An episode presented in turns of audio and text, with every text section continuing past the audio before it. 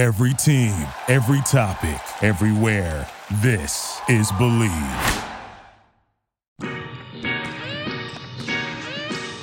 you believe this? Oh, side out enough. Say it with your chest. Looking to push tempo here, the Pelicans. He'll get there. Bunny hops into a bucket. Hold that follow through. He posed. That's right. This is what takes you to another level.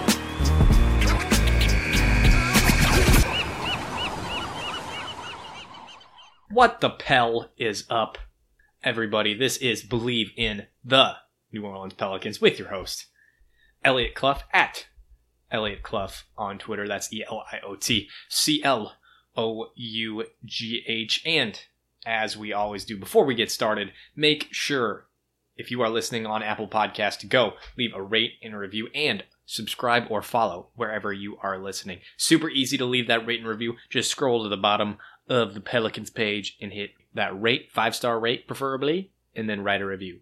Really helps us out. Takes like 20 seconds.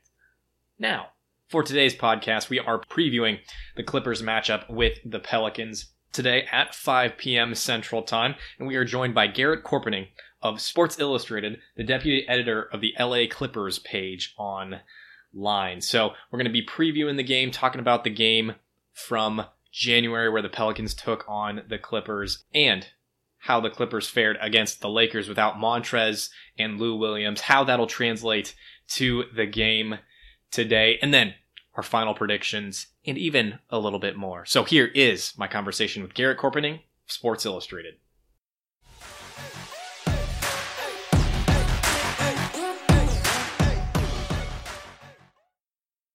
And we are joined by Garrett Chorpenning, deputy editor of the Sports Illustrated's LA Clippers website. Garrett, you just came off another podcast. So we, we talked about it a little bit before we started. You're I'm sure you're feeling it, but other than that, how are you doing, man? I'm doing really great. Despite the loss last night, uh, I'm feeling pretty comfortable about the team's chances. Um, pretty good overall right now. Cool. Well, glad to hear it. And like you mentioned, the loss last night for the Clippers coming off that 103 101 loss to the Lakers last night with Paul George getting up that last shot, LeBron James playing some excellent defense on that last possession. So you mentioned you're you're feeling okay, you're feeling pretty confident going forward. How are you feeling last night? Was it was that pretty demoralizing seeing that shot go up and see it not fall? So I'm not going to lie. I mean, it was definitely demoralizing, definitely frustrating, especially because the whole rest of the game was so engaging and so great. It was back and forth all the way through. We had great performances from almost every star in the game. So I thought it was a great game. Ultimately, the Clippers did lose, and it was tough to see that ending like that. But I think, you know, considering the circumstances with the Clippers playing Patrick Beverley for like 16 minutes, missing Lou Williams and Montrezl Harrell, that's a pretty significant uh, loss, I think, on their end that they could easily make up for. And I think the fact that it was only a two point loss, given all those circumstances, is pretty encouraging. Yeah, I, the Clippers are still an elite team in the West. Uh, two of their best players, obviously, not there, not playing. Lou Williams, obviously, in, in quarantine, which we have talked about on this podcast. And I just was freaking floored at how that all happened.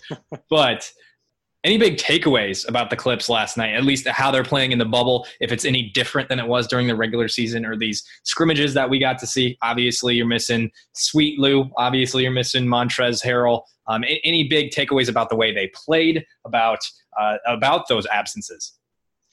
I'll be honest. I don't think they played a great game, uh, and I also think to go along with that, the previous three matchups in this series, I think the Clippers definitely did not play their best in any of those games. Last night they got out rebounded. The Lakers had four more assists than they did. The Clippers had 20 turnovers. The Lakers had, I want to say, 16 or 15.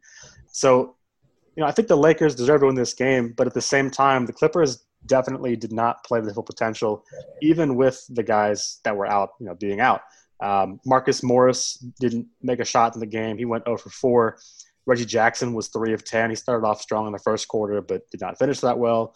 Uh, Landry Shamet went 1 of 8. So all those guys, and also Ivica Zubac to mention too, he played 15 minutes, had two points, three rebounds. So it's another player like him that could step up in this series that we are used to seeing play pretty well against this team. So I think that there was definitely some things they could improve upon. Didn't play a fantastic game. Uh, I'm hoping that in the future. Uh, when they do meet the playoffs, they do meet the playoffs. Those are guys that step up, and they're guys I expect to step up as well.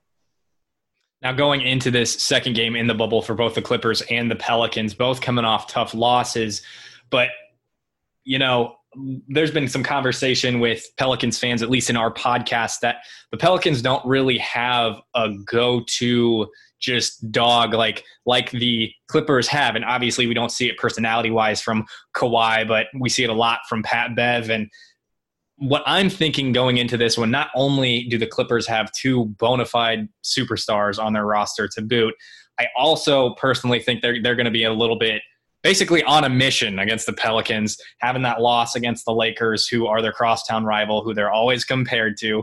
Do you think that's going to be a factor going into this one tonight? I definitely could see it. I don't think you know they're going to want to lose back-to-back games to start off.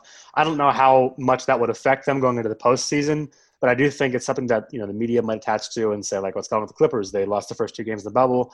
Oh, they're better than this. We know they're better than this." So that could kind of get involved in that headspace and that kind of stuff, and, and maybe throw them off.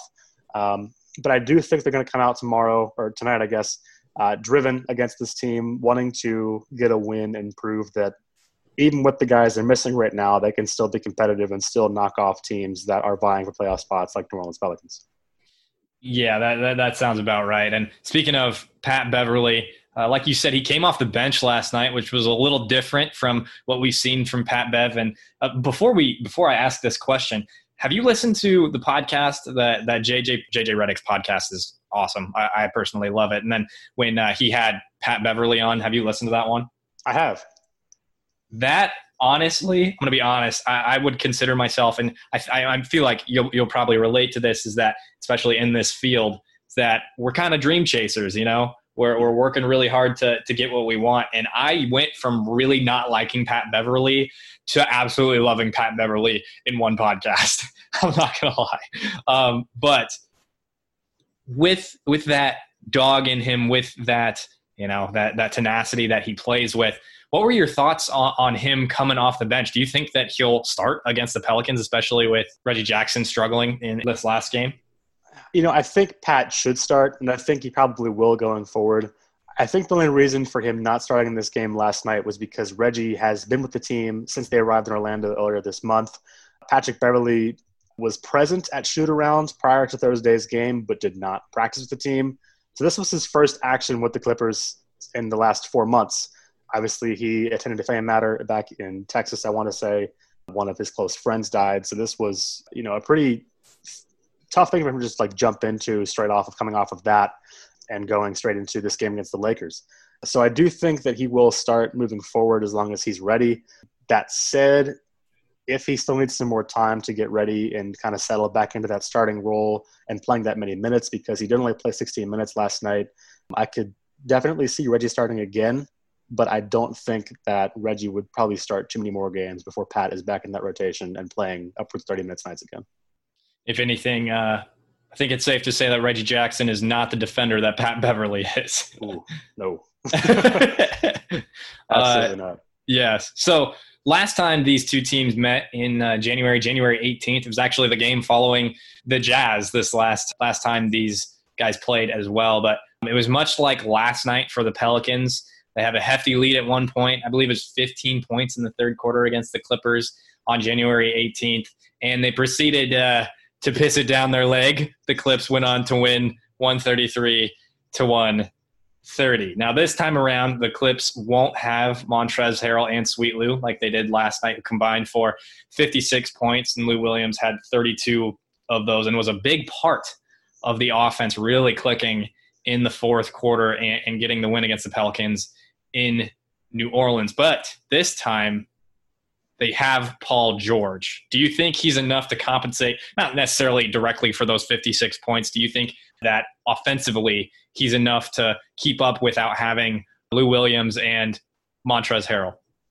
I think so. I think we saw last night. He can turn it on in a second. He dropped 30 points. He was very efficient from the floor. I want to say he shot six of 10, three point range, made some very, very, very important shots on the stretch. Uh, he's someone that you know Clippers fans can be comfortable relying on, especially now that he's healthy and his shoulders are back 100. percent Yeah, the the need for Montrezl Harrell and guys like Lou Williams off the bench throughout the league is massive. I mean, these two guys are energy guys. Uh, do you think that that's something that hurt the Clippers last night at all? I do. I mean, anytime you are going to miss guys that result, uh, you know, they, they produce 38 points per game off the bench. Like, this is the top scoring bench in the NBA, yes, but so much of it comes from those two guys. So anytime you miss them, it's going to be a big thing. Uh, the energy obviously is a big part of that because that second unit last night just did not look energized, not look great uh, by any means. Basically, the non Kawhi and non PG minutes, I think, were what lost that game for LA. So having them or not having them is a, is a pretty significant loss. So I do think that it's going to be tough not to have them against New Orleans. Uh, but I do think the Clippers are still capable of you know winning this game without them. Sure. And the second unit two nights ago for the Pelicans looked really, really good too. So that'll might be a point of concern for for Clippers fans. Also, can't forget to mention that the Pelicans, Derrick Favors went off for 22 points, 10 of 10 from the field, and 11 boards in the last time these two teams met. The center position looks to be, at least from what I've seen, a, a place that the the Clippers really struggle to defend. Two nights ago, Anthony Davis scoring 34 points. And here's the thing is I'm sure, well, you probably haven't seen too much of it, but in Pelicans Twitter, people were freaking out last night and going in today about Derrick Favors is the worst. Why is he, he still playing? There was a, a point that he interacted with somebody on Twitter and favorited a tweet that said something about how the the Pelicans fans are trying to boot him out of town and that favorited a tweet, responded to a tweet that said something about him going back to Utah. So that kind of hurts. But wow. what I'm hoping is that he bounces back tomorrow night to do a "I told you so" kind of thing. Is is that a point of concern? Is is it really that big of a deal that center position in terms of defense for the Clippers, especially without Trez? You know, I think right now it could be. I don't want to downplay Ivica Zubac's defense there have been times this season where he hasn't played a lot of minutes, and I think that's been a, a, key factor for opposing teams scoring a lot in the paint. Because when you look at a lot of like the advanced metrics and that kind of stuff, Zoo does rank pretty highly in terms of like shot contests at the rim, uh, opponent field goal percentage at the rim, that kind of thing. So I think he's a really he's a pretty solid defender, if not great defender in the, in the paint. The issue with that right now is that he did have coronavirus. He just came back a couple days ago again, like Pat, the Lakers game was his first. Well, actually, sorry, it wasn't his first action. He did play in the Clippers last game against the Wizards in the scrimmages, but didn't play a lot and kind of just didn't look all the way there. So I do think he's kind of still finding his footing and getting back into things, which could be an issue as far as the Clippers, you know, interior D goes. Uh, and then not having Montrezl Harrell and only having you know a 36 year old Joakim Noah who uh, I think has looked solid on offense, has still looked about a step behind or so on defense. It could be a point of concern I, I, think it's going to be a bit of an issue if Zubac doesn't uh, or isn't able to play to full potential. Sure. And in that last matchup, Jaxson Hayes actually scored 14 points in 16 minutes as well, coming from the rookie from Texas. And, you know, I, I would like to think that Hayes will step up and really contribute due to his fitness and his his youth and his energy going against a guy, especially like Joakim Noah, even though Noah only played played 10 minutes and the two com- combined for 25 minutes last night. Jaxson Hayes, I'd like to think that he would use, like I said, that energy, that youth to really just go at him and, and keep the, the pace fast. But I just don't trust him on defense. Do you think? And I'm also a big Zubac guy. I thought they got the Clippers got him for basically nothing when they traded between the Lakers to get him. Do you think Zubac could really, assuming you know his fitness and assuming he's good to go could really take advantage of Hayes on the offensive side of the board because Hayes is not a good defender. That's been well established. I think so. I mean, I'm not going to say that Zubac is you know a great scorer in the post because he's not. What he is, he, has a terrific chemistry with Kawhi and PG, both great playmakers that we've seen this year. They both set him up for really great shots under the back under the uh, basket, and the fact that he is a seven footer, you know, 240, 250 pounds. He definitely has the size to take advantage of someone like Hayes, I think. Uh, and if he's put in the right position and I think, you know, has his legs back under him and that kind of stuff, uh, it could definitely be someone that causes an issue for New Orleans today. So Uh, on the other hand, now looking at players that will be available for the Pelicans, Zion is is is kind of back, and Jrue this time around will will be available as well. And it's kind of a defensive one step forward and two step back when you add both of these players at the same time. The whole Zion thing is pretty damn frustrating. I'm sure you've heard plenty about it, even not being in Pelicans Twitter or being a Pelicans focused writer. But do either of those things, either of these two players coming back against the Clippers this time, is that a point of concern at all either? I know we talked about Derrick Favors scoring 22 points, 10 of 10, but either of these two guys really concerned for you? Jrue is just incredible defensively. Yeah, I think you can't ignore Jrue. He's a fantastic player, and the Clippers, uh, especially that second unit right now without Lou, are going to struggle to get production from the guards. So that could be a, a pretty significant issue. And then as far as Zion is concerned, I mean, obviously he's a, he's a fantastic player. I don't think any team in the NBA has has an answer for Zion. The thing, like you said, though, is, is so frustrating about it is that he's not getting a chance to play, you know, normal rotation minutes right now. He's playing in bursts, and if I read correctly, that's going to be the game plan for today's game as well. So the Clippers, I think, could survive that. Uh, but it, I definitely see the point that it's, it's frustrating for the fact that you know the, the Pelicans team trying to get to the playoffs. Their team is trying to win every game they can right now to get to this play-in and that sort of thing and yet your best player arguably is on the sidelines for majority of the game. I recorded not right after the game last night, but a, a reaction pod after the after the game. It gave me a couple hours just to wind down because I'm 24 years old, but that basketball game got me heated for a long time. I don't think I have sworn that much on a podcast before, dude. Like I, I just I just don't get it. Compared yeah. with some of my buddies uh, over at Pro Pels Talk, we are just beside ourselves. And, you know, this winning culture idea came with Trajan Langdon, came with David Griffin in the front office. And I, to a degree, I get it. But Zion's first night against the Spurs in January, his debut NBA game, he played 25 minutes, mm-hmm. coming off that, that that meniscus tear. And this time around, he apparently wasn't like su- super active in, in getting fit and staying fit when he left for that family emergency. But 15 minutes in Bur- ah, oh god I, I, like I said, I'm sure you've heard plenty about it, and like you said, you you read about possibility or probability of that happening again tonight. So what do you make of the whole thing from an outsider's perspective? What are your first thoughts? You know, I'll speak from the perspective of a fan and saying that it's frustrating just in that sense because, uh, you know, you schedule Jazz Pelicans on opening night because you have Zion to promote, and then he plays 15 minutes, and it's like, okay, you feel kind of duped first of all that you just missed that. I also think too that you know this is a very very close game, one that the Pelicans probably could have and should have won uh, if Zion was in and playing the minutes that we all expected him to. Uh, and again, like I said, the fact that wins are going to be so hard to come by right now with these teams competing for playoff spots and that sort of thing, I just don't understand why you don't go all in and do what you can to win that game uh, against Utah and just give Zion those minutes. Like you're you're telling us you're trying to win, and even at that 15 minute cap, you could put him on the floor for that last play, six seconds as a distraction. Mm-hmm. It helped with spacing, you know. I mean, mm-hmm. at least for for Bi to get a shot off. Ugh, just freaking frustrating. And we don't need to go into it anymore because Pelicans fans are already pissed off.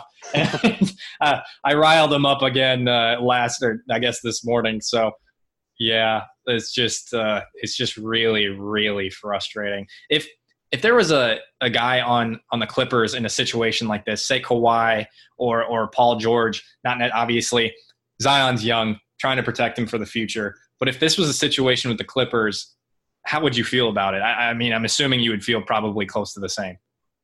I think I would. Yeah. I mean, there have been times this season where the Clippers have not played uh, a Kawhi or a Paul George because of injury stuff or a back-to-back thing or something like that. Uh, I want to say it was the first game against Milwaukee Clippers didn't have PG because he's still recovering from the shoulder surgeries, but they also did not play Kawhi, I think because it was either the first or second night of a back to back. And I think the same was true for a game against the Jazz early on in the season where they didn't play Kawhi because it was uh, a back to back situation. And it was frustrating because typically the game that either preceded or followed that game was an easier contest. So I don't know why you wouldn't play your best players in the games that matter more, especially if you feel like your team can handle that other team without them. So that's definitely a frustrating thing. But again, if you're in if you're in a position where winning is the most important thing, you have a limited amount of games left. Uh, the next one coming against a very very good Clippers team, you know, wins are hard to come by. And if you're not playing your best player, I think that sets a it sets a bad message to the fans first of all, but also maybe to teammates as well, saying like, you know, what are we doing right here? If if we're trying to win these games and we're not, you know, being helped and put in position to win these games, what are we doing? Uh, I'm glad you can sympathize. well, to uh, to wrap things up a little bit here before before we do like final scores or predictions or anything like that, is there any anything you gleaned from this last podcast or any stat or anything like that that you wanted to throw out there? As far as the Clippers are concerned, yeah. Just to just to harp a little bit on, on Clippers Lakers again. Go for um, it. Kawhi Leonard has been so incredible against the Lakers this season in these games. I want to say he's shooting close to, if not higher than 50, 40, 90 from the field. He's also playing, I think, 33 ish minutes per game with the Lakers this season, a number that will go up probably by five, six, seven minutes in the playoffs. Um, and on the other end of the floor, LeBron James has struggled against the Clippers. Obviously, he had made some great plays last night with the defense, the final possession, and getting some rebound and scoring to that was ultimately the game-winning shot. But LeBron's percentages across the board have been awful against LA. I think ultimately what it comes down to with these two teams, and you know I'm going off here on a little tangent, but the the Lakers don't really have an answer for Kawhi and PG. The Clippers don't have an answer for AD, they do have an answer for LeBron, and I think beyond that, the Clippers' depth kind of wins out over the Lakers. And so, I guess to tie this in with the Pelicans, uh, actually, yeah, never mind. just okay. I, I, was going. I, I don't know. I was going with that. Okay.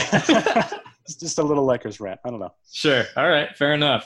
And you know, looking forward in the playoffs, that that'll be something to to turn back to for sure.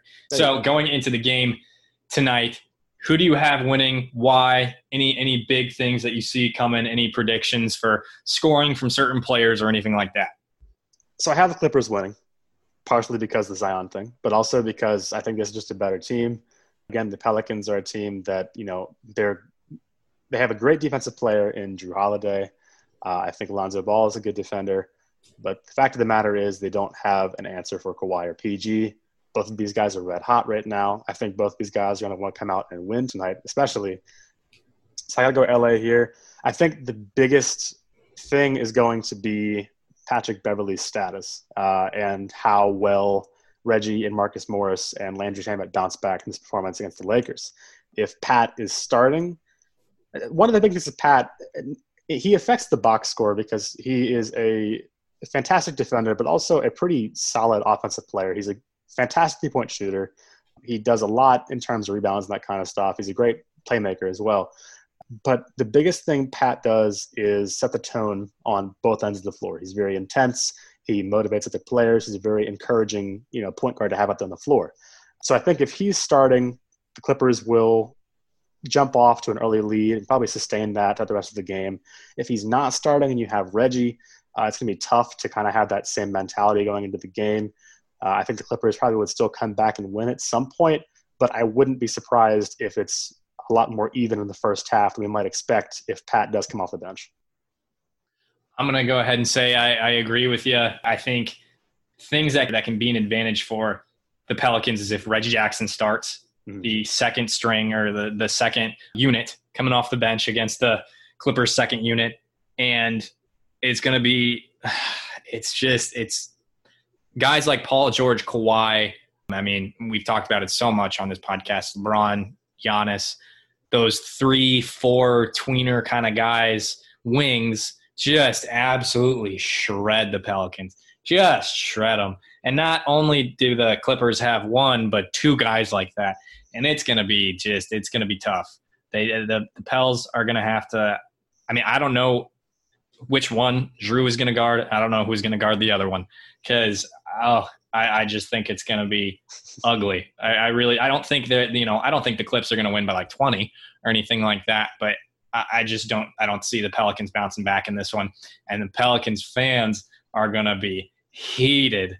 Oh, oh, just I mean like, and if they beat the Jazz or two nights ago, then it would not be near as bad. But I really think the Fire Gentry Birds are going to be uh, coming out. I'll tell you that they were coming out last, two nights ago. So yeah, it's good. I don't think it's going to be good. But fun talking with you, Garrett. Thanks so much for joining us. How can we follow you on Twitter? How can we see some of your work? Yes, you can find my work at uh, allclippers.com, which is a Sports Illustrated site. I cover the Clippers over there. Uh, you can follow me on Twitter at GA Chorpenning. That's G A C H O R P E N N I N G. Awesome. Thanks so much, Garrett. Absolutely. Thank you.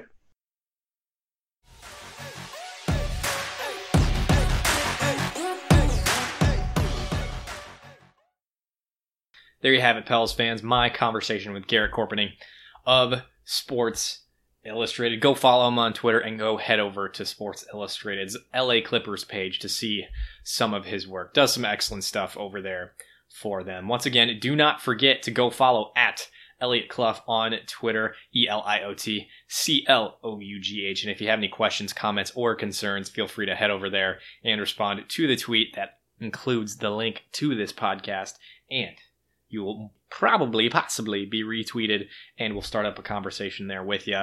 We always love hearing from our fans, whether it's on Apple Podcasts or Twitter. And speaking of Apple Podcasts, make sure to leave that rate and review. Do it! And subscribe if that happens to be where you're listening. If you're listening on Spotify, Stitcher, any other platform, go ahead and hit that follow. And if there's an option to leave a review, go ahead and do that as well. Now, also, do not forget, go follow Bleav on Instagram, Twitter, and Facebook. That's B L E A V. And you can check out a plethora of their other podcasts on Bleav.com or just head over to Apple Podcast, Spotify, Google Play, wherever you're listening to this podcast right here. And Pels fans, you can always check out some more Pelicans coverage on SB Nation's The Bird Writes. That will include work from myself and will include former guests Preston Ellis, Ali Kosel, Chris Connor, Kevin Barrios, David Grubb, and more. So once again, folks, I am Eliot Clough. This was Bleav in the New Orleans Pelicans.